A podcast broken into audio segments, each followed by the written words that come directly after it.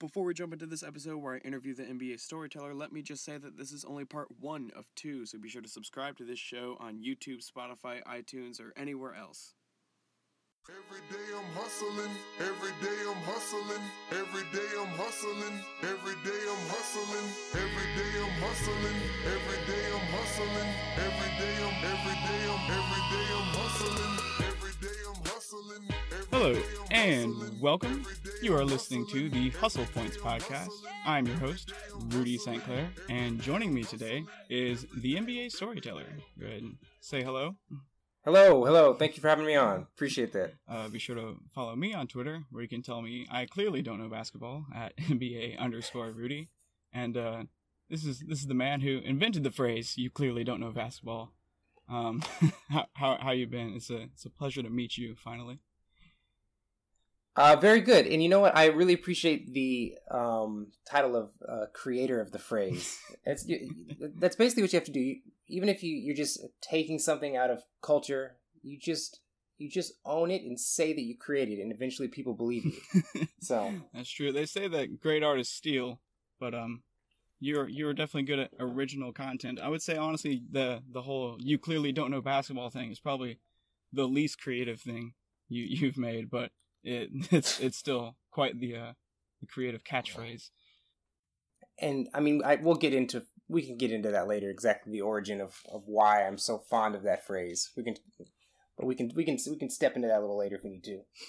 All right, all right, awesome. Well, um, just a last time I interviewed someone on my cast, and when I started my own podcast, I I introduced myself, telling my own basketball story in a way, and how I got started liking basketballs. Uh, so when did your basketball love affair begin? Is there like a specific moment that that sticks out to you as far as like, oh wow, basketball? There is a a moment in time that is etched in my brain, and it is essentially the beginning. And it was a Sunday in the early 90s. I was very young. I don't even remember the specific date. I don't know what year was. It's all it's all it's it's really becoming mythical at this point. I'm not even sure if it really even existed. But we're sitting sitting in the pews and this is, this is kind of a small church out of nowhere and I I don't even know if I had a heads up on this. This might have just been a surprise. But about halfway through the service, my uncle, who did not go to this church and didn't even live close to town, came in through the back, and I saw him looking around, pointing. His eyes landed on me. He came to the to the seat where me and my parents and my sister were sitting and escorted me out. And it was a surprise. And he as he took me to my very first basketball game. And this was uh, in Oakland, California. We went and saw the Golden State Warriors playing I don't know who, but it was like the circus. It was almost being very young, walking into what seemed like a dimly lit, dusty arena. It felt nostalgic thinking back at it. Like in the moment, it felt like I was looking at a slideshow. It, everything about it felt like a movie. And that's when I had my first encounter with Manute Bol. And for this to be my very first NBA basketball game ever, to be not not even just in the presence of, but up close with seven foot six Manute Bol, it it put basketball in a completely different part of my brain because it wasn't just a sport. These were these were giants. They were they were it was a freak show. And then when the game started and watching it just it it what it might have warped my whole sense of what basketball could be because this is when Manute Bol was checking up three point shots too. And watching this freak shoot from distance and subsequently learning that this is not how people usually play the game, even in a professional setting, made me feel very connected to this team and this moment in this sport. And it felt special. And that was the very beginning. And uh, I still I, I I can remember that. I it's such a crisp memory walking down there which is funny because I don't remember anything else about the game. I just remember walking in the arena and going to the seats and seeing Manute Bol, and that was it. How? Uh, where were the seats? Were you in the lower bowl, upper deck, in the in the club? Oh, we were way down. We were about five or six rows from the court. Ooh, man, at, at that distance, it's like you can just see these these giants, and it's just a, a spectacle to look at, no matter how old you are. Absolutely. And the benefit at that point was that the Warriors weren't that great, at least at that point. So it's not like, I mean, you know, we can talk about being a Warriors fan at some point, but back then it wasn't the hot thing. And uh, even if we didn't have seats that close, we could have gotten that close. so it felt intimate. It felt like, I mean, there were some fans, but it still felt like I was I was getting a glimpse of something that I don't know the rest of the world didn't really know about. Yeah, Manute Bol is a pretty a pretty well kept secret, even in terms of just like the uh, the eyes of NBA history. You know, I don't really hear a lot of Manute Bol stories other than look how tall this guy was. and that's going to change. That's one of my goals. That is a goal I have in life. We're gonna get we're gonna get Manute Bol in the Hall of Fame. uh, are you gonna do it with one of your twelve films coming up? this year? Yes. Well, you know, I I don't know how I don't know if I can dedicate a whole uh, an entire. You know what? Actually, there you go. Yes, absolutely. you you heard it here first. The exclusive live commitment to a Manute Bol film from the NBA Storyteller in 2019. no joke, man. I just I'm really I I I'm making a commitment right now. Honestly, uh, and this is all pretty. This is new and I'm glad to be on the podcast making my announcement that this year and what I'm doing with the channel is completely um, different. Not completely different in terms of my approach to how I, I want to tell stories, but it's very clear. I'm going to make 12 extended videos. You can call them documentaries, films, and they're going to be on a variety of topics. I have six of them determined already. And this is the fun part is that you suggesting something on Manute Bol fits perfectly into what I've been trying to figure out, which is what are the other six. So I'm going to be doing that, releasing one at the last day of each month, and I have a very specific approach to these, and it's going to be a, kind of pulling the best of what I've done. I feel like the past year and a half, two years has been a warm up mm-hmm. for what I'm going to do this next year before you know wrap the whole thing up. Yeah and end it.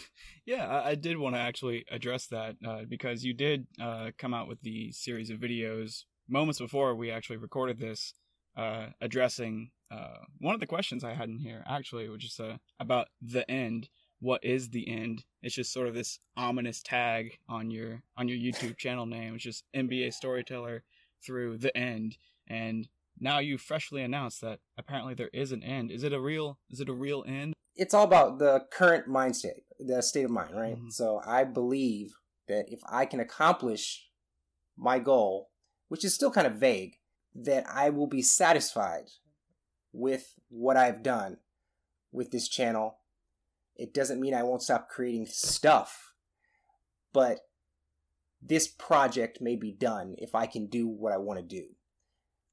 If I can't finish it, sure, I'll give myself an extension. But if I can get to the point that I have in my mind, um, which is very specific, then I think it'll be a good finale to it. Sure, I'll, I'm not gonna, you know, I'll still, I'm gonna still be alive, still be. That's good. but I don't know the the approach, the where I continue to tell stories, maybe slightly different. I may broaden, but I, that's the thing. I'm not trying to leave my roots here. You know, people they immediately think somebody says, "Hey, you should, you know, tell stories about movies. You should talk about this or whatever it is." And people think that they can do everything, you know, just because somebody suggested. No, no. I I'm not trying to become a, just a general commentary and video essay channel or person. And I honestly think that having some sort of limitation or some sort of parameters to what you do helps and having basketball as a starting point for whatever the stories are is a great it's a great tool it keeps you focused and you can uh, if if you have if people haven't seen any of the videos I've done I hope they get a chance to. Hopefully this podcast here is exposing some new people. But I I'm not always talking about basketball. I'm talking about people.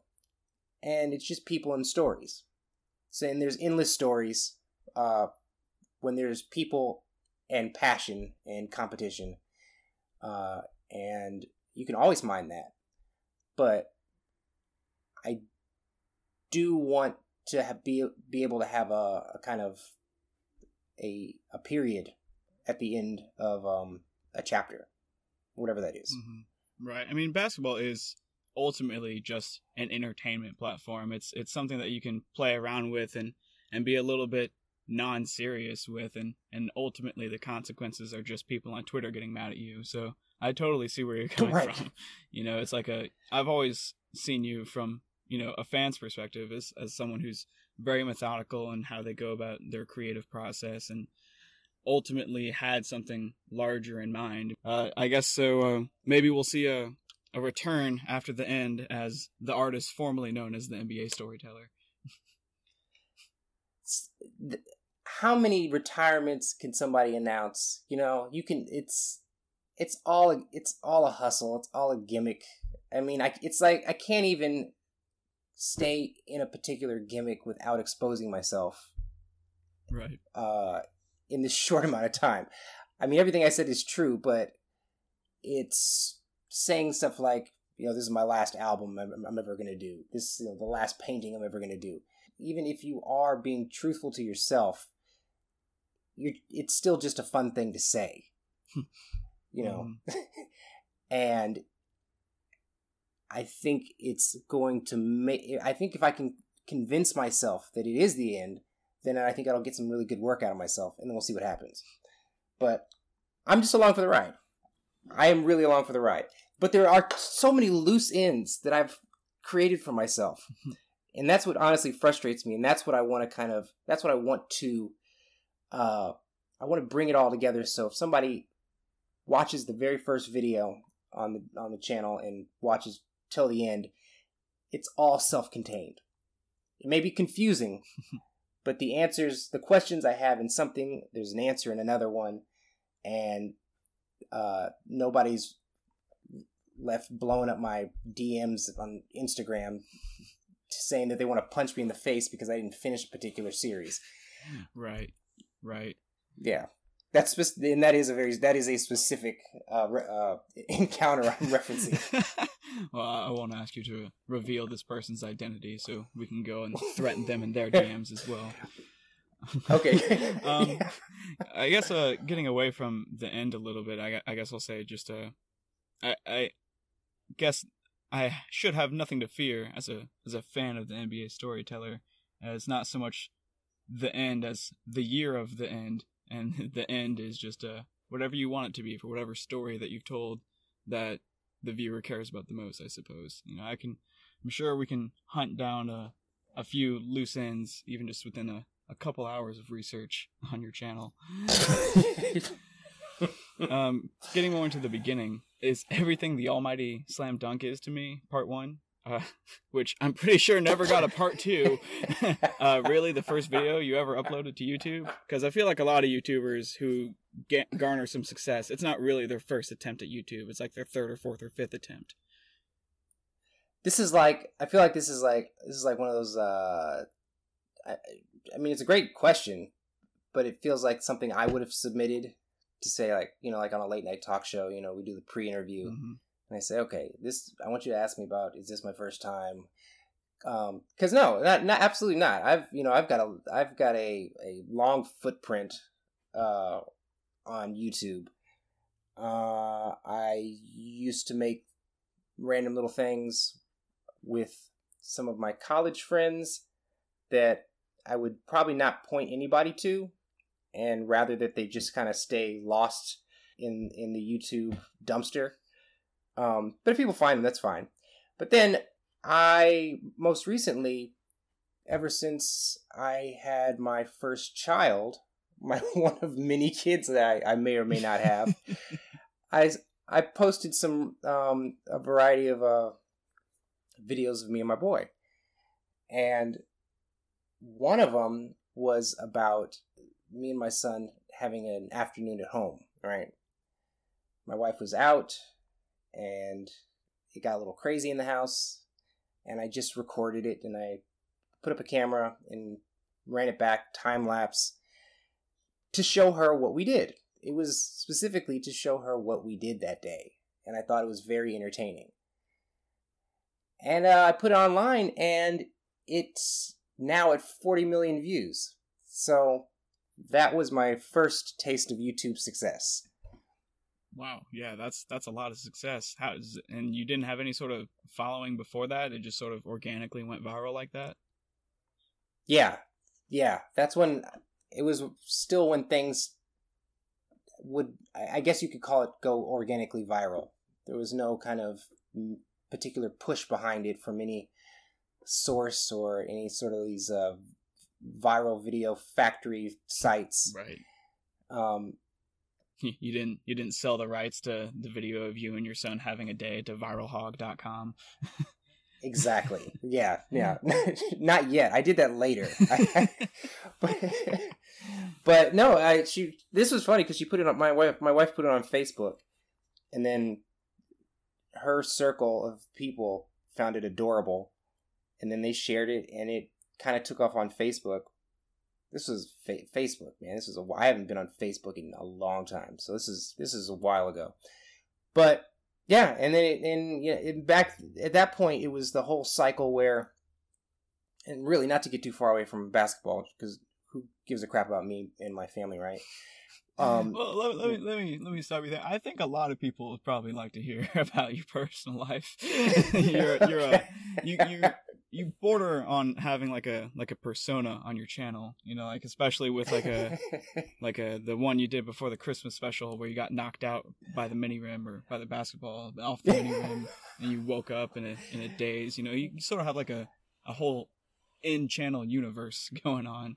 So to know about the the real NBA storyteller is definitely going to be fascinating to a large collection of people, I think you know, I, I, appreciate that. I appreciate that a lot. You know, and I I never really know what comes across about about the the, the world building that I'm attempting to do. Um, but there is definitely some blending um, between realities. I mean, the whole mini room story is ripped from the headlines. That is a completely true story. I mean, it is shot. it's I'm serious. Like there's there's there's very there's a little bit of embellishment for dramatic effect. I mean, there, there was no music playing when it really happened, but uh. anyway. So okay, so uh, I put the video on Facebook, and what wife's friends like it, and they share it. And this is the time when the cycle. It was a machine. It's all. It, it it's still a machine, but it was the machine was it did one thing. It found the the viral video of the day, and then you would be on the local news. They'd call you up, and then you'd get on a morning TV show, like a national program, like Good Morning America. And then that was basically the cycle. And then either it kind of gained internet infamy, or your little moment in the sun would fade away right? Mm-hmm. So I did the whole cycle, right? Uh, so you know, I got the, the, the little article, and I was on local news. I was living in Kansas City at that time, uh, and then we uh, were on Good Morning America. They sent a camera crew over to our house and did a little interview there, and that was it. And it was very odd. And luckily, I monetized it and made some money. Um, but then it just the funniest part is then it it it it did not launch it into one of the uh, standard everybody knows videos. You know, it wasn't like what's that video? You know, the kid who's uh, like hallucinating from you know the dentist. Uh, you know that one? Yeah, from the dentist. Yeah. yeah, and then there's like the Charlie bit my finger, yeah, right? Some, some classic yeah. 2006 like, YouTube viral clips. right, but it's I mean you just it's it's in the it's in the history books, right? So it didn't get there, but what happened was it got major traction overseas in Brazil and in Serbia. And I became a bona fide celebrity in Serbia and Brazil. I still get fan mail, mail, you know, for, you know, whatever that is, the current incarnation of fan mail from Brazil. uh, and it's amazing. I I've still never been to Brazil or Serbia, but I feel if if I went there and by looking at the numbers and the demographics and and how many people in Serbia have watched that video, I I feel like I would be recognized walking down the street. So anyway, that's uh that's how that's kind of worked out. And I continued putting videos on that channel and stuff like that, and you know some have gotten some good traction. And now it's it's kind of just like a hub for family related things. Oh, okay. All right. I, I had no idea you were still active on um on more than just the NBA Storyteller channel and the Learning Center. Well, I actually haven't I actually haven't posted it in like two years, so I guess I'm not. I guess you could say I'm not active on it. Yeah. But it's alive, you know. It's not shut down. It it still gets a ton of traffic, but it's you know what sucks. It gets a ton of traffic, but it's all international traffic where the ad rate is next to nothing. Right. Right. So you know, I still get a million views every couple months, but no zero revenue from it. It is insulting. It's insulting at this point. yeah, it sounds like the epitome of internet bittersweet. It's like so I'm trying to I'm trying to correct that with my with this because with I'm telling you NBA videos, it is the demographic man. You are drilling right in the middle of it. It is exactly it is it is a gold mine if you can ta- if you can get this group of people who watch NBA YouTube videos to watch your videos. That's uh the the CTR or C whatever it is the CPM. whatever their little the CP. Thank you. This- it is uh, yeah, on the completely different uh, spectrum than family videos in Serbia.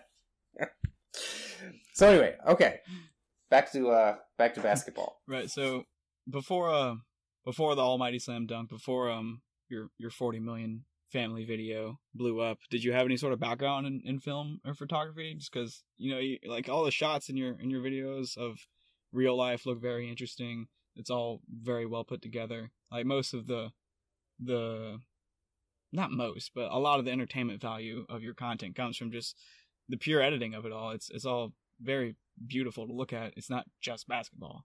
Uh, so is there a background in, in film and photography? I actually went to college as a photography major, and I quickly dropped that uh, when I realized sitting in class one day when we went around in a circle and everybody said what they wanted to do with their photography degree or whatever it was called, mm-hmm. and none of them said be employed. so. I can relate. So I, right. So I changed to communications, but I never stopped being interested in it. And after college is actually when I got my first legitimate camera. You know, a little. It's like a what they would call a pro prosumer, Mhm. professional consumer camera. Um, and I just I was pretty much self taught, and then I bounced around from a few different jobs. You know, um, a lot of this it sounds like a, a long span of time. It's not. A lot happened in a very short amount of time, but I uh, I went to a few different jobs. I, I was able to talk a good game about what I was capable of doing without actually having the reel or resume to demonstrate it. So whenever I got I got into a new job, it was always in production. Um, I would volunteer to edit something, or I'd say, "Hey, you know, this little thing you want to do is a promo. Let me do it. Let me just try it." And I would always turn something around um, that they liked, and then editing and sh- shooting would become my job in various industries. Um, but it always it was always something weird or boring. I worked for a weather channel, um, and I was making weather related educational content for kids. Then I worked for a fitness company. It was actually a fitness product, and I was making promotional videos for the fitness product called the TRX. It's this yellow strap that is it's it's in every gym in the world now, and I should have stayed at that company because they gave me stock options, but I quit Oof. And had to give them back. Oof. And then I've worked and then and then um I worked for a financial advising middleman firm making videos for local local like uh independent financial advisors who sell annuities to old people. That sounds so exciting. Let me tell you, this is when I mastered my craft, which was telling stories that were really boring in a visually interesting way. And this is all what led to doing basketball videos because one day after doing that for a couple of years, I said, "Why I'm I'm spending all this time and effort telling these boring ass stories about why you can trust, you know, this guy, this former high school coach who took a class uh, and now wants to, you know, uh, manage your grandparents' money. I, why he can be trustworthy. I'm spending all this time on these videos. I can take these same techniques and actually make videos that I care about, that I'm interested in, and basketball just seemed obvious to me. So that's what that's that's uh, where the channel was born.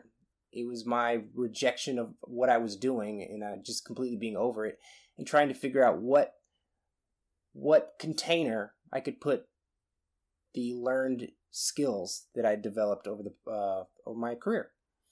Yeah. And I'd take all those storytelling techniques and everything that was boring, everything that I, I was using to make something boring interesting, make something interesting even more interesting. If that that makes sense, right? Yeah, Absolutely. I think It it makes perfect sense. All right, there we go. That's it. That is a lot of experience, like you said. If I uh if I didn't know any better, I would say you might be over forty between all the all, all those stories and the twelve kids, which I'm pretty sure aren't four sets of triplets. So it had to take some time. Um, do you really have twelve kids? I- It kind of depends on the day. Oh, okay. Okay. I'll leave it All at right, that. All right. the it depends on which day this is the thing like i it it's the persona on the story channel channel is it's it's it is real everything is real but it's what is real you know you know what i mean no I know exactly what you mean. but no i'm uh, uh i would i i i'm definitely not 40 i good lord good god i'm not 40 thank I, Not yet, anyway. but that's the thing I was saying. Uh, a lot, a lot, a lot happened in a short amount of time. So I would say I have the wisdom of a forty-year-old in uh, an early thirties body and hairline. I guess. Yeah, your hairline hasn't quite failed you yet, but you're wearing a hat in most of the videos, so I can't really tell, honestly. it, again, it depends on the day. It depends on the day. You know what's you know what about hairlines? And uh, this isn't a segue into Clyde Drexler slander. But, are you um, sure about that? I, it could be. We could go there, but I, I worked with a guy who was just com- like, just unfortunately bald. Like not even a good bald. Like a stanza and- bald? Yeah, but like still had like some. He still held on to some of the stuff on top too, just a little bit. It, it, it, it just the desperation. You can you can just see it from across the street. So, um, and he was candidly saying, you know, I should have, he should have taken like Propecia or one of those other things. But I distinctly remember a time when dealing with baldness or something like that, it was it was it was mocked these types of things. You know, like if you were taking something like that, I feel like there was a time. It could have been Seinfeldy time, right?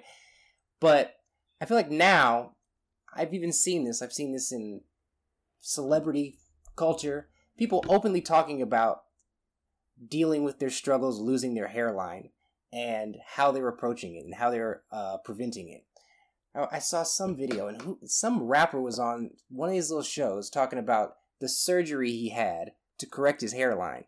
And I'm like, you can just talk about that now? That's just open for conversation? There's just no shame. There is no shame anymore about personal problems. No, no, we live in a very whatsoever. culture.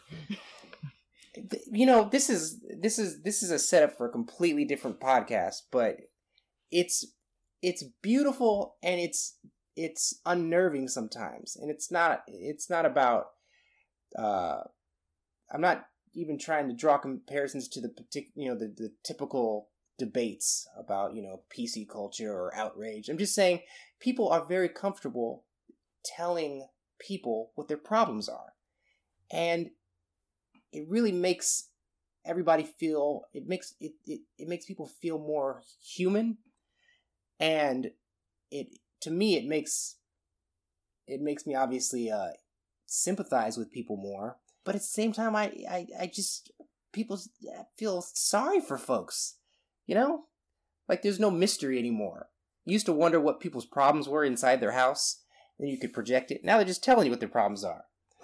So the point of me talking about this is that i'm at a i'm at a point where i'm tr- i want to take a, a one step further into what complete honesty is in being a sports fan.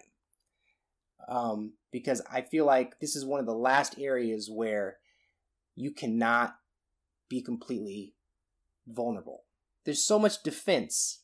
There's so much, there's so many walls, and there's so many lines that if you're a particular fan of this person or this team, there's fire lines and things where you can't cross uh, if you're going to be in the open dialogue.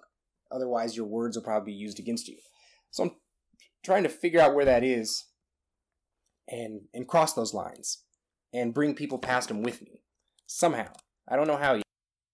Right. I could I could definitely see that in, in your body of work. I mean, I've sort of interpreted your channel as like this alternate history perspective because the NBA, the, the organization itself, seems to value its history like capital H history, the the proper singular mm-hmm. narrative mm-hmm. that they broadcast over any other story, whether it be true or not. You know, like that's why you have so many NBA conspiracy theories that just pop up out of nowhere and seem totally believable because everyone sort of kind of knows that the NBA is projecting a certain story onto us.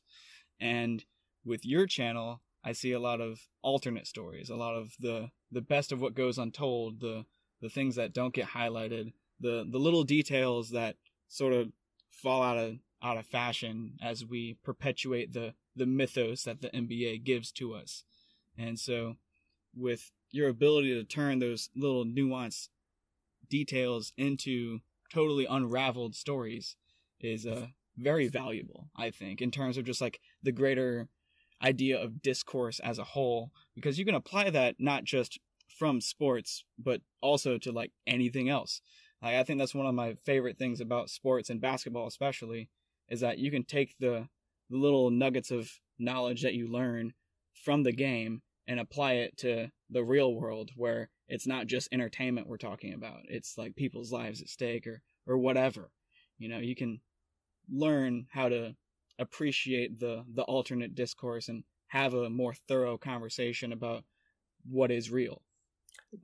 But in, in but what do you think about because there's always this there's there is a backstop for all of it, which is and I, I've used it too, and I I kind of I I, I want to stray away from it a little bit. It's at any point somebody just throw it in your face and they say it's just a game, you know, it's just a game, and it's that's an odd thing to me because you can see so much reality and so much truth and uh, human nature in basketball. I mean, sports in general, and you can take all of these things deathly seriously.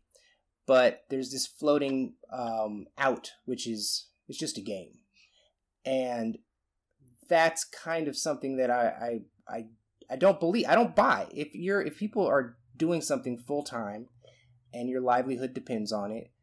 Um, I don't know if it's just a game anymore. And if you're if people are experiencing full blown range of emotions, whatever they are, whether you're, uh, you know, Kevin Durant or Chris Paul, you can't look those people in the face and say it's just a game. And in turn, covering it and talking about it and, and diving into what's real and what's not real, uh, it it it's just life. It's all life. It's all real life. Um, you could you could turn around and say to somebody who isn't playing sports, uh, you know, I don't know, a longshoreman, and say it's just a game. You know, life it's just a game. It doesn't really matter. You, the but what I, I just don't like that necessary that that out uh, because you can take this stuff so serious and it is important and there are a ton of storylines and important things to to show and tell and share about the sport. that speak directly to life and are bigger than just a game.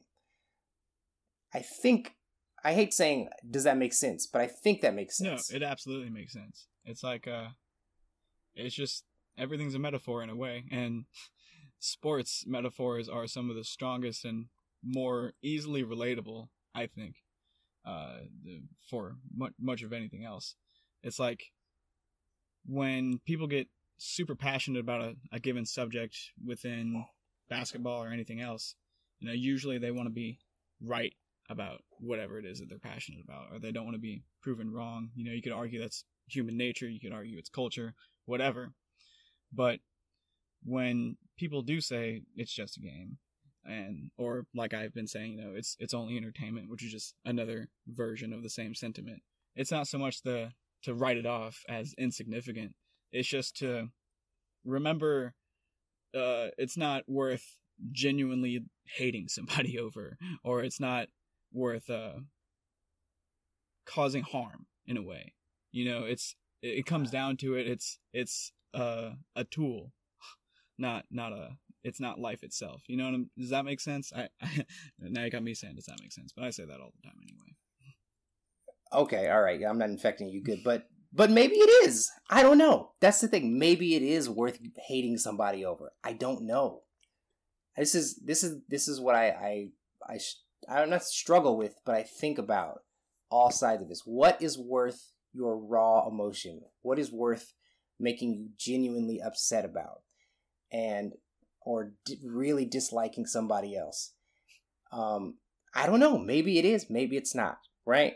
Like in ancient times, some games and competitions resulted in you know the death of the loser. Right? It was fights to the death. Um, in the, you know the Colosseum, people were dying in these competitions. Sure, people aren't dying, right? They're not being murdered on the court, but when you attach yourself to anything, are, are you allowed to take it completely seriously? Or do you always have to pretend to not take it completely seriously? And is that just an act, right? Is that are you pretending when you when you're like ah you know no big deal, or like you're you pretend that you're over something or you don't want to really engage in an argument. I don't know how people separate their raw emotions. You know, I don't. I feel like people aren't that complex where they can compartmentalize their their hatred for I don't know somebody in a different political party versus somebody who you know roots for your rival. I don't know if we're that complex where we can gauge those those emotions. Like these are my sports emotions over here, and these are my real life emotions over here. Um, because I always I always look at this way: when you got like a little kid, right? Let's say this little kid wants a cookie, and the cookie is on top of the refrigerator, and they can't get it, and the the kid is crying, right? That kid, that cry, that kid, that that want for that cookie is everything to that child, right? And you cannot discount that and say, ah, it's just a cookie. Because that, that kid, it's everything. It is the realest emotion that that child is having, and it's painful.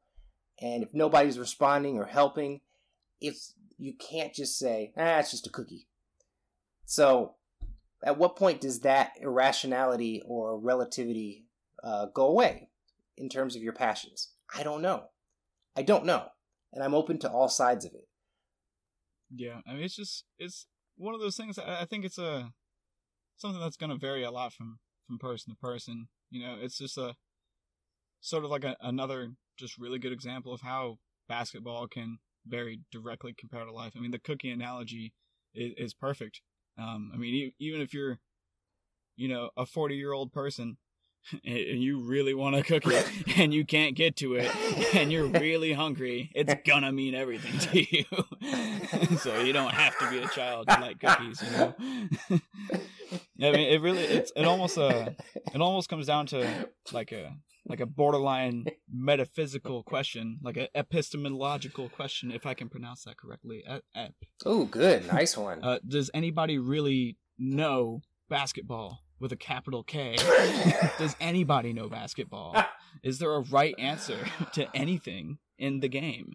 is anybody right about anything? I think the only thing that ever proves, quote unquote, proves anything is just winning a, a championship. And that's where you get the rings people, rings with a Z, people who think Kobe's their goat, people who think that they know basketball because they they watched Kobe Bryant for 10 years. this is you are hitting this right on the head. I feel like I, I feel like I submitted a line of uh, of thought here because Kobe is so fascinating to me, and I think his greatest moment in his entire career was I don't know what it was in response to, but there's this clip of him and he's counting up to five and he's showing somebody's you know he's putting one finger up two fingers up all the way to five to demonstrate you know how many rings he has. But he's in the, he's in the stands he's in a suit and he's looking at somebody simply counting to five. And i think that is if i was going to rank kobe's greatest basketball moments that would be it because that single moment in kobe's career where he's just counting to five he made that is the best sports argument ever. Because number one, when it comes to sports, it's not all about rationale. Usually, the shortest argument wins, right? Because it's catchy, because it's repeatable. People can, other people can say it to death until people just get sick of it, whatever it is, you know. Uh, and he demonstrated all you got to do in anything. If you, if anybody ever doubts Kobe, all you got to do is just sh- hold up five fingers and just not say a word. And and how do you how do you respond to that? You don't you can't respond to that logically, like in words. Like what do you say? You know, if you're debating Kobe versus LeBron, just hold up five fingers. That's it. That's the best argument in basketball. So, uh, that I, I, I don't know how you just mentioned Kobe, and I wanted to kind of talk about how my idea of what the best basketball argument is even though it goes against everything that I would believe in because it's it shuts down an argument. You're not really engaging, but there's some there's like there's a, a poetic simplicity in it that I just love. It's like I, I I love the worst parts of basketball because of how perfect perfectly horrible they are. That's honestly why I love the phrase you you clearly don't know basketball which is also which was derived from you know you just the phrase you don't know basketball. I just I like the word clearly because it just it distinguishes it and clearly is such uh, a pretentious word. Most definitely. It's just like, oh, it's obvious that you don't know basketball. I mean, just look at you. so that that's why I love that phrase. I love it because I hate it so much whenever I would see it. But it's one of those those uh, realms that an argument like that can exist and be taken and like people can take it seriously sometimes. Like they really think they're saying something when they say that. Or with the Kobe, and do you know do you know the clip I'm talking about where he holds up his five mm, the mm-hmm. five fingers? Yeah, that it's just it's so brilliant. It does you can you can write an essay. This person, whoever he's debating, could have been uh, using every bit of logic to prove whatever their point is. Just hold up the five fingers, and you know you win. That's it. Yeah, it's it's like a it's like a sports discourse or basketball discourse, however you want to phrase it. It's like if it exists in a courtroom. You know, you're trying to to win over the jury, not exactly be like the most rational. It's just like you're trying to be convincing. You you want to ins- instill like uh, uh, it's like on the other side of the fence you have the the people who want to be philosophers about it you know who want to engage in the discourse like you're saying like in the way in this in a way that the rings people the the kobe goat people kind of shut down discourse by being like oh well right. five fingers it, it's like it also perpetuates discourse it, it creates it. it it makes us question why it's right or why it's wrong you, you want to engage in it. And that I think ultimately that's like the most important thing for people in, in any realm is just to engage in the conversation. If you just stand idly by, dogmatically enjoying the game or coasting through life, uh, then you're not really being as good of a of a citizen or as productive of a person, however you want to phrase it, as you possibly could be, uh, as if you were engaged in the discourse. And I think the more people engage in the discourse, the closer we get to like a, a perfect democracy, which is allegedly perfectly good. I still don't know about it, but we'll see. you know, it's just basketball scales to life so well. Um, you're talking about Kobe, so I, I did want to go ahead and ask you this. Now that we're kind of a, a few weeks removed from it, uh, how do you feel about being just barely too late on breaking the Matt Barnes Kobe Bryant pump fake story with the alternate angle and everything? And do you think that Trey Kirby watches NBA storyteller videos? I assume that most everybody who is aware of basketball has encountered the NBA storyteller. That's my baseline assumption until proven otherwise. But that's kind of just how the I feel like the internet works. Like if once it's on there, my I, assumption is that you know about it until you tell me you don't know about it. Um, now my the until recently, the views probably don't speak to that truth, but we're getting there. We're starting to get there. I've had a little bit of a surge, and uh, we're we're getting to complete awareness. We almost got Um, Manute in the of Fame. I'm telling you, that's that that is happening now. It is one of the twelve. One of the final twelve films is going to be on Manute. Manute to the Hall. It'll be later once it gets some more momentum. I can't I can't start off with that one. So anyway, I was fascinated with Kobe Bryant, and it wasn't even the no flinch moment where Matt Barnes tossed the ball towards his face. And it really wasn't. It was like it, it it really is. It is a, a, a next level uh, fake because it was one of those, and I think I mentioned it in the video, where he kind of threw the ball ahead and he caught it. it there was some real um, velocity to the to the pump fake that was going that we all assumed was going directly towards Kobe's face. But there was another game where he was sitting on the sidelines and Chris Rock was chattering in his ear. I don't. It was in the playoffs. I don't know if it was the finals or playoffs, whatever, which where it was um, that particular year. But Kobe was zoned out, and Chris Rock sitting courtside was a couple seats away from him, and just talking. And Kobe seemed like he was completely unaware that there was anybody else in the tri-state area. He was just so focused or zoned out. I don't know. Those seem like opposites. So I was just looking at that, and I'm looking at that like, what? How do you get that mindset? And I'm just doing a, a ton of research and looking at Kobe and looking at all these other moments where he just looks so focused. and this also kind of bleeds into his um, his mimic mimicry of Michael Jordan um, and how he almost embodies Michael Jordan in certain moments. I mean, we've all seen those those uh, reels where it's a side by side comparison, and it's eerie. It's eerie how complete like he's doing an impression, you know. And it's not just the shots; it's the celebrations, it's the faces he makes in in these uh, big moments. Anyway, this all led to my theory that uh, Kobe Bryant and Phil Jackson were dabbling in hypnosis to make Kobe Bryant believe that he was Michael Jordan in particular moments. And I think that there's probably some sort of trigger, some sort of on court thing, you know, noise or something that puts him in those moments. I mean, seriously, if you look at the, some of the celebrations after championships, it's it's we it's so spot on. It's so it's such an exact replication of Michael Jordan celebrations that it's clearly clearly ingrained in Kobe Bryant's deep in his brain, wherever you keep that stuff. And in these moments where you win a championship, or especially if you're not blowing the team out, and it's kind of you get that rush of emotion in any particular win when you didn't know if you're really going to win. You're not.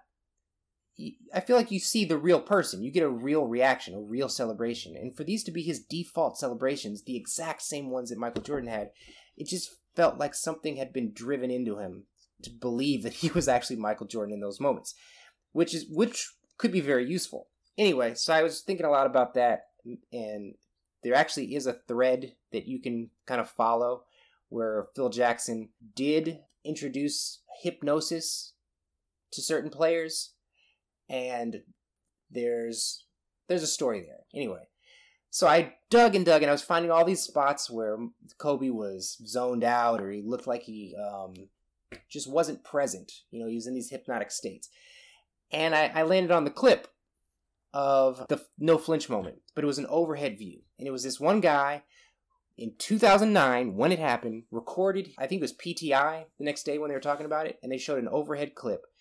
And the guy who recorded it was recording his tv so you can see the whole frame and stuff like that. And they show the overhead shot once. And it just it blew the doors the doors open on that entire mythical moment there were so many questions because the ball wasn't directly being thrown at his face and if that's not at his face then it's not amazing that he didn't flinch. And yes, it's very minor, but this was the only clip on the entire on the entire internet that I could find, and I'd never seen this. It had very minimal views, and I saw this and I said, "Wow, I've never seen this. I've never seen this. Never heard this." So I incorporated it and and made it the cornerstone of this whole video. That I was going to reveal that look at this this angle. I don't think anybody's seen it. I googled it all. I looked. I I looked. It's like with John Stockton having no left hand. I don't think anybody had really gone down that pathway, and I try to make sure it's not my takes aren't just retreads. So I did that with Kobe, and a day and a half before I published my video, this angle and this conversation blew up on Twitter, and it was, it was, it was devastating it really was. To see how every single sports related show and then just general news, you know, in their little fun light segments, were talking about how maybe Kobe, maybe he didn't flinch because he didn't get, you know, whatever the, however they broke it down. That this, that this wasn't an amazing moment. It was everywhere. It was a, it was so pervasive. My wife even brought it up to me and she didn't know what I was working on. She's like, "Oh, you know, remember that Kobe moment where you didn't flinch?" Well, it turns out, I'm like, "Are you kidding me?" So, I'd been sitting on this video for a couple of weeks, crafting it, putting together, and when that came out, because of what seems to be an organic conversation from Trey Kirby, who on Twitter says that he seems to act like he knew about it for a long time. I don't even remember the exact tweet, but it was something like, you know, yeah, well, let's not get into the overhead angle. You know, that'll change everything or some mess like that. Like he had been talking about it for years. Really, Trey, if you've been talking about it for years, why did the whole world seem like they just found out about it? You know, like how are you gonna how are you gonna fake act like you're breaking news that you already knew and you're on TV? The man's on a TV show. This could have been a segment anyway. All right, it should have been common knowledge if he knew about it already. If he was doing his job because I did this. I put it out there on the internet what I was working on and that there were questions about it a few days before it came out. And it wouldn't take that much digging to find the thread that I found. But anyway, uh, I'd come to grips with that. I was um, all better and I was ready to move on. But uh, then you wanted to Yeah, bring it up. was about say, then I ruined So- it for you. Yeah, but it was so odd. It just felt like they reached into my my my computer and just snatched it out because it wasn't it it wasn't just NBA YouTube, NBA Twitter uh, conversation. For the next week, it was everywhere. It's amazing because what has happened since it's basically gotten all stuffed back into the the bottle. Like you put we put the genie back in the bottle. I remember when it was kind of dying off again, there were a series of uh, headlines that I read where they were rationalizing that yes, it was still amazing that Kobe didn't flinch, even though the ball wasn't thrown directly at his face. They were still trying to make the story true, even though we have evidence that it may not be true, that he wasn't in, he wasn't superhuman in that particular moment. And on top of that, is it really even amazing if somebody doesn't flinch? Doesn't that show some sort of lack of response time? I mean, what happens if Matt Barnes actually does throw the ball and it bounces off of his dumb head? What happens? he looks he looks like an idiot. So what is this no flinching? You really think that he made a calculation when the ball is an inch away from his face that Matt Barnes is not going to throw it. He's not going to do it. Do you think does anybody really think that? I, I I can't I can't see how that's possible. I feel like Matt Barnes should have just let the ball go, and it would have been one of the most embarrassing moments for Kobe's career. But luckily for him, he was zoned out. He was looking somewhere else. Matt Barnes kind of tossed it in his direction, and now it's a legend. Now it's legend in its truth. It for, will forever be truth. It'll still be on top ten amazing lists of you know most savage moments for Kobe Bryant, and it'll be it'll it'll be celebrated for years, regardless of its truth. But that is also why I like basketball, because things that aren't true can be true. It's it's really coming full circle here into in terms of like dealing with what is real and how how basketball and life are really exactly the same thing. Um, here let's uh let's just segue off of uh off of Kobe a little bit because I feel like I can't Sure. really feel like Kobe's been the topic forever. Let's uh let's talk let's talk about this for a second. Um, Coach K. Wait, let me ask you. Yes. Let me ask you a question real quick, because you were talking about kind of my vision for what my channel is setting out to do, or what I was trying to do. What's your goal with this, or, or what's your kind of bigger idea? Do you have? Well, you know, for you for to- me personally, um, I I've always had sort of an infatuation with just content, uh, the content game, if you will, just as a whole. Like when I moved to college, first thing out of high school, I started a YouTube channel talking about consumer technology and stuff. Made like half a Hmm. dozen videos, and video number one was just the most timely and the most successful. And so, as the viewership declined, I wasn't quite mature enough to to realize that that wasn't necessarily indicative of a of a declining career as a whole, so to say, if you will, or just making the the hobby less fun. Um, so I stepped away from it a little bit. Always wanted to dip my toes back into it, but ultimately, I would say the mission statement of the Hustle Points podcast and of just my whole public persona as as a whole would just be to advocate for for discourse and to get people talking about being engaged in what they're doing and to not be just dogmatic in their lives. Like you were someone that I really wanted to get on the podcast because it seems clear to me that you're willing to entertain the ideas of like you know what is real who's who's right about what and why things like that. And so you can see a little bit of this with um I believe it's like my third or fourth episode where I covered the NBA story excuse me not NBA storyteller NBA playmakers uh, network that Mhm. whole scandal um I made the bucket discord server and uh kind of tongue in cheek called it a, a union for creators uh who do basketball and that sort of expresses a little bit of the value I ha- the the types of values I have in a an ideal world I could take this basketball thing to its eventual endpoint or just you know ad nauseum forever just because basketball will always be entertaining to me. If nothing else it could stay a hobby. But as far as like larger impact on the world I just want to make people talk about stuff in a in a rational way to where they're open to other perspectives.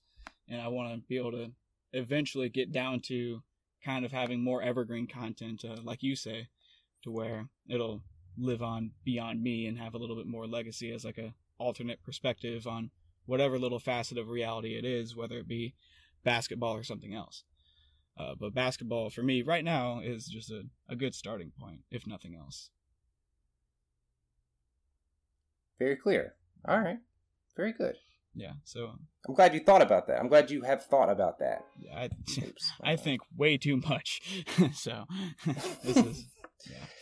Um, let's get into this just a little bit. Uh, Coach K, that's a probably not probably, but definitely the only video on your channel that is uh removed from the NBA, other than the uh the sports commercial that you made, which is probably my favorite video of yours. I'm so glad you like. The, that, that's that's, that's Oh, where this is God. just the beginning. It comes from, right? yes, Yes. Yeah, that is that is definitely uh, my favorite video. It's just it's short and sweet, and anyone can enjoy it outside of any context, because we all know what a sports commercial looks like. the little the the one frame of the of the video that gets me every time makes me burst out laughing is just where it's just says no Nazis.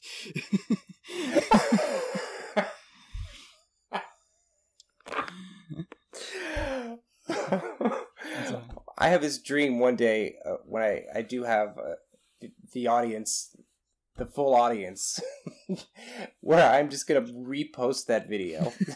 yeah, because I think it's the only one on your channel that still has less than a thousand views. I think it's the only It's one, got- and it's the best one. It's got no views, man. I think somebody wrote like nice commercial. Like they really. it was for like like visit Canada. I uh I was watching um I think it was like a football playoff game or um no yeah it was the yeah it was the Alabama playoff game uh, with some friends of mine and one of them got up and went to the bathroom so I quickly put on a sports commercial and then hit play right as soon as I uh, heard him exit the bathroom he walked in did not notice it wasn't a real commercial until the very end where he was like what the fuck was that what was that for? I don't understand. he got mad because of how absurd it was, because he thought it was real, because it seems real. It's a perfect satire. oh, this this is that's made that's made my entire week. This is uh, I'm gonna tonight as I drift off to sleep. I will think about the fact that you had that encounter. You you created that moment. That's exactly what I hoped for. Yeah, well, it, it happened. It happened. You willed it into existence. and I, I was the one who carried it oh, out. But um, thank you so much. thank you. Wow, that's great. but um, the Coach K video um is one of the more interesting ones to me, other than the sports commercial. Um, because it's other than that one, it's not. It's like the only non NBA video, and I sort of see it as like this spiritual predecessor to the to the Popovich Daddy series of videos. I think they're they're very similar in theme and perspective. Um, do, do you see it that way, or, or is that or is that just me? hundred percent. But I, I I see it in almost in a uh, in a viewer's perspective as a uh, what do you call it? a bystander. They were born. They were created, born independently, but they are, absolutely are a part one, two, and three now of the same idea. So yeah, they're definitely coming from the same vein that pops out of my neck when I get upset. it, um, it Um, just uh, you think about your coach and yell, making you uh. Jeez. I don't remember exactly what you said. I just remember the you t- talking about your coach and how he just had it out for you. I don't. At that point in high school, if you're in high school, you're a sophomore, you're playing JV basketball. Don't take the fun out of it. I mean, people. Some some coaches just take, and I don't want to say they take it too seriously because it literally is that man's job. He was a high school basketball coach, but there's still got to. I mean, there's still got to be some joy in it. And his his entire approach. My coach for junior varsity basketball back in Berkeley, California, the little man, Coach Mc, Mc something, he just took the fun out of it and then made it personal. He just ins- he loved insulting people, and he really I can. It's just like the minute moment. I can pinpoint my the moment in my life when I said, "Screw organized basketball. I, this is not my path." Luckily, I didn't like grow another foot the next summer and just look like an idiot, you know. But uh, yeah, anyway, so that was a side topic. But Coach K, people are very protective of their college sports. It's it's like it's like people's children. It's like their little baby. Their co- their teams, their college teams, the whole system. It's held and revered differently than professional sports because a lot of people think there's like a purity in it, you know, and it's these kids who just who just want to play hard and they just want to win. Oh, you know, and some of these guys aren't even going pro. They just they just the love of the game, all that kind of crap. But I didn't want it wasn't about dissecting college sports. It's just Coach K is an enigma to me. I I don't understand how he is who he is and why is he held in such high regard. I don't understand and I was I'm glad I was able to figure out a very clear endpoint, which is nobody has any stories about this man. There are no stories about Coach K. Except for that time that was Steven Jackson had to go and hide under his bed for some reason. Right. Oh, it's Corey Maggette. Yeah, Corey it, Maggette. Maggette. Yeah. Oh, it's just that story was borderline incoherent. It was, and it was a Corey Maggette story. It wasn't even a Coach K story. It's like it, and I- it, it, it's it's not even difficult to find.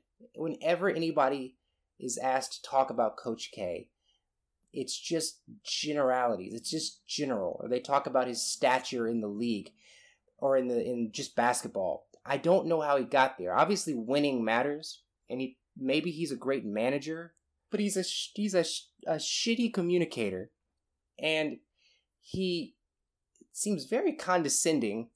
He's you know I've never seen somebody have like a warm, real warm, genuine moment with him. Um, and everybody who's asked to talk about him seems like there there is a level of resentment or uh, just some level of I don't want to say disgust, but just disdain for him. It's like they respect him, but they don't like him. But because there's this echo cham- chamber of respect for him, if you don't know him or you don't dive into all these encounters and, and his actual history interacting with human beings, your default would just be to say, he's an all time great coach, one of the best. Because that's what we're just told, and we just repeat it over and over again. And in the video, there was a, I, it was very simple. You know, I found, and I actually, I could have used uh, dozens of example, but you take uh, Coach, what, what's the guy's name? Red. What the, Is God, what's his old man's name? Yeah, yeah. yes, Auerbach. Auerbach, that guy. There are countless anecdotes and stories about him being a good guy and him giving somebody the right set of words to go out there and do something great and motivating people and, um, you know, uh, working the system. And I'm not saying the man was a great person. I don't know him, but there's a crap ton of stories about him that support the mythology. And that's all mythologies are is a bunch of stories uh, that we can pile up and put a person or uh, a you know a skin bag on top. That just you know whether it's Michael Jordan, and that's another thing about Michael Jordan. Another thing we haven't even talked about him, but another thing about Michael Jordan is that he has disciples. There are tons of humans and former teammates and players and rivals that go out there on a daily basis on radio shows and talk about his greatness and the stories of being beaten by him. And that's what's going to hold his legacy up forever. Are those anecdotes and the stories and the lists and the top 10 whatevers uh, true or not? I dare somebody to find one of those about Coach K. Please make a top 10 amazing motivational moments for Coach. I will give, if anybody can find five, three stories told by a, an actual person who knew him anywhere in print, uh, in video, any any interview where he is shown in a good light. I will give them. I don't know. Points. Uh, uh, you clearly don't know basketball sweater and 59 points on the channel for the game you don't know you're playing. Yes. oh, that's a perfectly clean segue. Who has the most points? And is it even close? Oh, it's not even close. There's like three or four people who just have. They have thousands of points. I didn't even know there was thousands of points of opportunity. There's, there are people don't understand. They, they don't know they're playing the game. That I they mean, don't know yeah, they're playing. they don't understand by design. so, but that's the thing. Once you discover it, you see how many points are available. They are sitting out there. They are ready for the taking. You've uh, So you've really gamified uh, the YouTube algorithm. it's. I feel like I need. Everybody else is doing, you know, uh, PS4 giveaways and all these other things, which I still don't understand. You know, I see these other channels. Do you, do you know how that works? I see these other channels. They've got around the same number of uh, subscribers, and they do these. You know, are we giving away two PS4s at the end of the, you know, comment and subscribe, and we're giving them away? How does that work? Where are they getting them from? Who's who's running this system of, of giveaways? Well, the the unfortunate truth is, I think like eighty percent of those people are just plain lying. okay, all right, okay. Oh, that's great. Okay, good, good. Okay, good. Thank you. So I'm doing some giveaways then. there we go. if it's if it's most people, then it's fine. If most people who do it are, are doing it a certain way, then that's the way you should do it. Ethics be damned. but I'm gonna give away like an adjustable basketball rim for your backyard. You know, something big. No, you should just something. Just give big. away the mini rim, the the one you own. that's in the videos. that that would be a treasure. I I'll sign it. A signed mini rim. You gave away a a signed basketball, right? It wasn't signed, but it was a authentic 1996 NBA Finals basketball. It was after I made this video about Randy Brown um, trying to take away the game ball from Michael Jordan. I was fascinated by that and his determination to get that ball and the assumption that he des- deserved it for some reason. Like when they won the finals in 1996, Randy Brown, who was only in, was with the team a few years, tried to take the ball out of Michael Jordan's hands after the final buzzer, and he wrestled for it. He was wrestling for it, and it was so awkward. And they were on the ground, and eventually Jordan got it. Like he didn't. Randy Brown didn't just give up, and I just needed to know why. So I'm not going to get into why. I may, I already did that. You can please, please watch the video, people. Um, but with that, I concluded that I wanted to get him a replica ball and send it to him. Um, and I found one. And apparently, and I still don't know how true it is, but it says it was authentic. And obviously, with every finals, there's probably hundreds of balls that get stamped, you know, or for warm ups and stuff like that.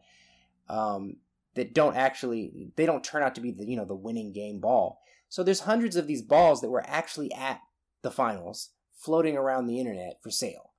So I like an idiot actually purchased one of them and it wasn't cheap. It was like 150 bucks. But I wanted to send it to Randy Brown. I really wanted to send it to him. But I ended up deciding just to give it away to one of the uh, one of the viewers. And I feel like that was a much better decision. Cuz screw Randy Brown. So, so you don't regret getting rid of the ball. You didn't buy two, so you could have one and give away one. well, the I, the idea was that it would. I, I still want it to be like a like. Do you remember that the Sisterhood of the Traveling Pants? Do you remember yeah. that movie? Yeah. Or uh, not that you you know I know it could be your favorite movie, or maybe you've never seen it. I'm not sure. I can't tell yet. But it, I wanted this person who wanted to send it to another viewer, and I wanted it to travel. And with each uh, each passing it on, you know, the person would sign it or write something on it, and then it becomes this community thing that just travels on. Um, I just have to convince the guy who won it to send it to somebody else, and then uh, convince that guy and the next. yeah, yeah. But I think I could do that, and it can become a thing. I, I, I, I just want I want something like like to happen. I uh, to create the, our own mythology and legend. You know, where this ball came from. Why is it floating around? You know. Uh, yeah, thanks for reminding me. I'm gonna do that. I gotta follow up on that. yeah, that's a. Let's see. So we've got four more videos left to make this year to come up with ideas for. We've got the traveling ball, newt, and the other mysterious six. One of which probably won't even come out until February 14th. right, right. The first one is not coming out on uh, the scheduled date. No. Okay, so wait, we can do rapid fire here. Where, where do you want to go next? Let's see. All right, here's here's a, a quick and easy one. Do you still have hops? Absolutely. Sometimes I, I occasionally, whenever I go into a new uh, a new space, I always you know like a new house or somebody else's house, I always got to try and touch the ceiling as standard. See, I and now that I, I have, you have all the hops I don't have. If like the universe is like one big algorithm and everything is nice and balanced, yin and yang and all that, I, I'm very low to the ground. In other words, I'm very not good at basketball. I had ah, I see. I had Okay. one really good career recreational basketball game, and I'm pretty sure I only scored twice. It was like a it was like a five by five or something like that. Of course, not really. Not like I, my dad was keeping track of stats or anything. But I'll never forget my dad told me he had another parent come up to him after the game and tell him something along the lines of "Congratulations, Rudy's really good at basketball." And he was like, "Haha, thanks." I mean, he isn't, but thanks. I was like, "Oh, thanks, Dad." I love that you that you remember that so clearly. Oh yeah, I was I was probably probably eleven or twelve. That's your. You got the cookie, Yeah. man. You got the cookie that was up on the refrigerator. yeah, my my hoop dream died that day. It's okay though. Rudy, your Rudy's good at basketball. That's good. That'll be on your uh, to your tombstone, right? Rudy is very good at basketball. Basketball. Yeah, it's, just, it's all it's all effort, man. Honestly, it's like I think playing basketball, even just for like the three or four years as a as a kid recreationally, uh, when I did, had a lot of influence on just uh my my perception on life and and basketball especially, of course. But just like it's all about the hustle and effort, you know. It's like eh, effort meets opportunity type of thing. Like uh, I'm really big into into defense. I'm really good into players who get really underappreciated because they can't score because that's me. I, I'm really into underdogs because my name is Rudy, and I was literally named after the film Rudy because my parents Oh, are very original. It was gonna be Jack, but you know, then they, they cried at the end of the of Rudy getting carried off the field, and so I have a, a very deeply ingrained underdog complex. But I think that's most everyone. At least that's what I tell myself. That, that's. I don't know if that's a good thing. I mean, I guess it sets. Gosh, parents can really like. They have. There's so much power in how they set you up with your little names and stuff. Right. God. So yeah, I mean, they did it to you. Hopefully, it's a tool. It sounds like it's a tool. It sounds like you've made it useful. I've tried. I've tried. Jack. Jack would have been. I'm glad. J- Yeah, Jack. Jack, I would have just taken Yeah. a jacked up a bunch of shots from where I don't need to. I wouldn't have hustled and felt felt like I, I needed to prove myself. I would have just been been jacking it, if you know what I'm saying. on the Yeah, court. on the yes, court, on the yes. court. On the court. This is a family friendly show. I'd like to say that now. Before the NBA Playmakers Network comes at me, even though I'm not signed to them or anything. Don't want to hurt the, the image of basketball by talking about jacking it too much. All right, good. That's a keeper. Do you still have the letter that Kevin Johnson sent back to you, or did you burn that? I think my, my my parents probably have that. i- think my parents have it somewhere in some box somewhere. But it's not like framed above your desk or anything. if I had it, I would not. It would not be on display. It would. I would keep it in a box. I don't. I. I. I have no affinity for that. For that man. Uh, it, it hasn't become. He hasn't become in, endeared because of our little encounter. No. No. I. I. The guy. He. He basically spit in my face. Do you think having a distaste for that Kevin sort of gives you a distaste for the the current Kevin you have a distaste for? You know, I won't say the the other name. uh Kevin Kevin oh Kevin you know you know what's funny is Kevin it's like that's his name Kevin yeah, I love thinking of NBA players just by their first name. It's it takes Right. so much juice out of like the the image that comes to mind. it, it's so it is it's just it's just base level nothing just Kevin your name's actually like I knew a Kevin I worked with a Kevin and he was just he was just Kevin so anyway so I, my feelings towards Kevin the, the Kevin Durant I can say his name uh are are just I just have mixed feelings I just I and I'm being completely honest and I feel like every Warriors fan deep down feels the same way we appreciate what's going on. We like winning championships, but uh, you just it's you got to get out of here soon. You know, Yeah. you you did your thing. You don't don't stay too long. He should go.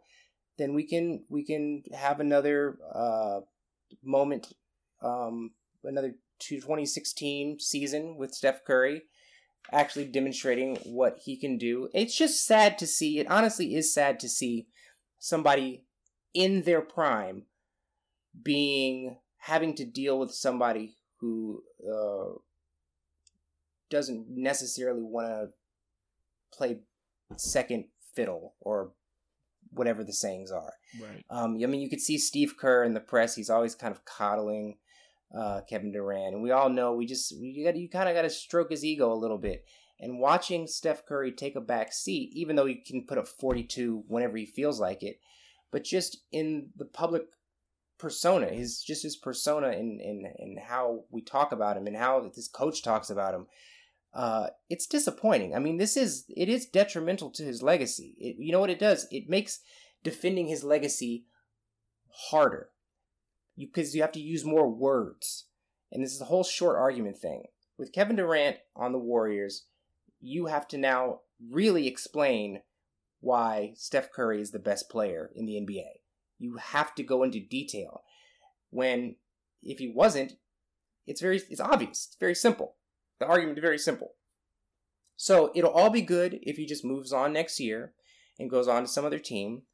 Um, and the Warriors don't even necessarily have to win the championship next year. As long as Steph Curry balls out without his balls out and does well and shows that he can, you know, get back to that clear 30 plus a game average and uh, leading a team and without Kevin, it's because people just forget so quickly. They forget so quickly what uh, the Warriors, led by Steph Curry, with a bunch of nobodies. And I'll tell you, I will go. I will go to the. I will go to the mat. So many like little idioms and phrases, right? Uh, to defend Steph Curry and the fact that he was the team. This the Warriors have not had a stacked bench. People who say, you know, what is it, 2016 or 2015, they had three All Stars. Draymond Green was a nobody the year before that. And the reason he was an all star that following year is because of Steph Curry. And the reason that Klay Thompson was an all star that year and not just, um, you know, Kyle Korver or James Jones. That's, uh, who's that guy? Uh, LeBron James' little sidekick yeah, James goes Jones. everywhere with him. Yeah, yeah. The sharpshooter that I've never seen actually shoot a three. But it, the reason he's not that is because of the space he creates. But I'm not even trying to get into that argument right now. But just in terms of stories, I feel like right in the middle of what it is going to be one of the greatest careers in NBA history, it was just we just tossed a wet blanket over it. And now that we live in this world where there is so much well placed and well produced criticism of players on YouTube. Like you don't have to just wait for ESPN or somebody to break down, you know, the top 5 players in the league right now. But there are so many good takes and horrible takes, but really good takes.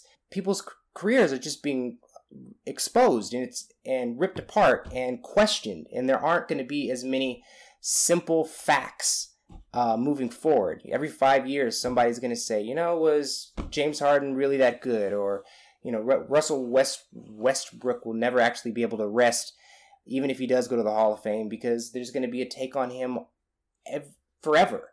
You know, but in but people like uh, you know James Worthy and these other players um, in history, they they may have skirted by this um, this type of criticism because they were before this era where everybody can have a good take and all the information is accessible.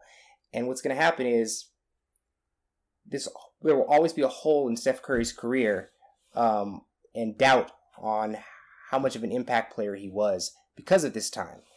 And is that worth um, one less championship? You know, I don't know. Maybe. I mean, it depends on what's important. I mean, to see people question, and you see this take all the time. Uh, you know, Kevin Durant, like these rings don't count. Like what? Are you serious? Like that? That's just a ridiculous thing to say. These rings, don't, like, or there's or there's an asterisk by the, for these championships. That doesn't make any sense. So, but it is. These are things that we say now, and as a fan, you want your favorite player, your favorite team, to have the cleanest, most irrefutable uh, case for greatness. And right now, it's really murky, and it would just all clear up if uh, if he was gone. But at the same time, I can still enjoy him being here and root for him and like him, because you can have two things in your brain at once. It's completely possible. Right, we're not perfectly rational animals like some people might like to think we are. We don't have calculators. Absolutely not. For brains, we're people. not we we are completely irrational. Honestly, if we were rational people, we would not be able to get out of bed because we are completely insignificant little specks in a giant universe that makes no sense. Like why would we why would we think that uh you know picking pancakes over uh, scrambled eggs is important if we really understood and rationalized life it doesn't make any sense so we got we get to be irrational occasionally and I take that right all the way into basketball. It's it's a perfect place for it, really, because you know it's just a game. Nah, I... it is just a game.